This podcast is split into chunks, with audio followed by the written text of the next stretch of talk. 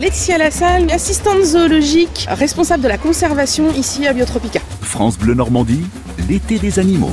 Alors Laetitia, Biotropica, c'est bien évidemment la serre, mais il y a aussi tout un parcours extérieur. Effectivement, et donc là, en ce moment, on se trouve dans la partie africaine, donc dans la brousse africaine, et plus précisément devant notre groupe de, petits suricates.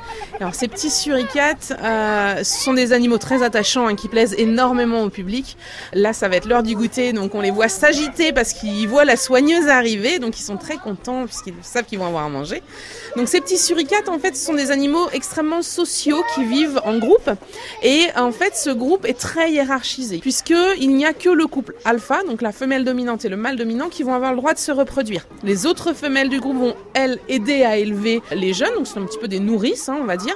Et euh, le mâle dominant est le seul qui va se reproduire. Et les autres mâles vont, eux, protéger la colonie et vont aussi être chargés d'aller chercher la nourriture un petit peu pour tout le monde, trouver la nourriture et de prévenir dès qu'ils en ont trouvé. Donc là, on a la chance, nous, d'avoir un groupe qui s'entend très très bien et on vient d'avoir des petits. Là, ils ont à peu près deux semaines, les petits.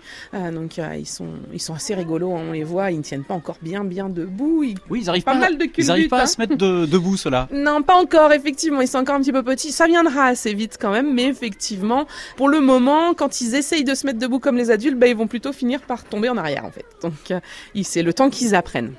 Alors on voit que euh, les petits notamment, là je les ai vus sortir euh, le, nid ou le, terrier, comment on appelle ça? Alors on va parler de terrier effectivement, et en fait notre enclos, euh, quand on l'a fait au départ, il était beau, il était bien, il était lisse, et maintenant si on le regarde, bah, c'est un vrai gruyère en fait cet enclos, puisque bah, on a mis des suricates dans cet enclos-là, et donc ils ont creusé tout un tas de galeries en fait sous le sol, sous le sable, et la femelle va faire ses petits dans le terrier.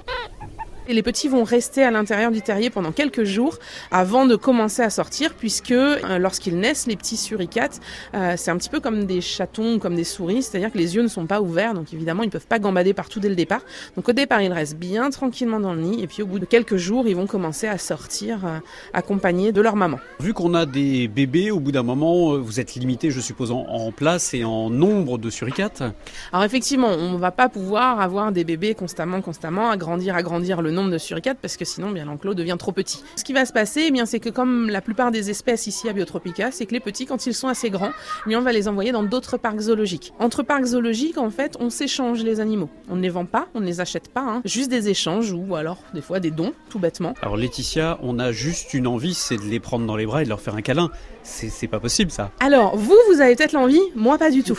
Alors moi pas du tout, euh, peut-être parce que je les connais, peut-être parce que je les vois manger, parce que je vois leurs dents. Ce sont des petits carnivores. Et comme tous les petits carnivores, ils ont des dents très acérées et quand ils attrapent, ils ne lâchent plus. Donc ça peut faire très très mal.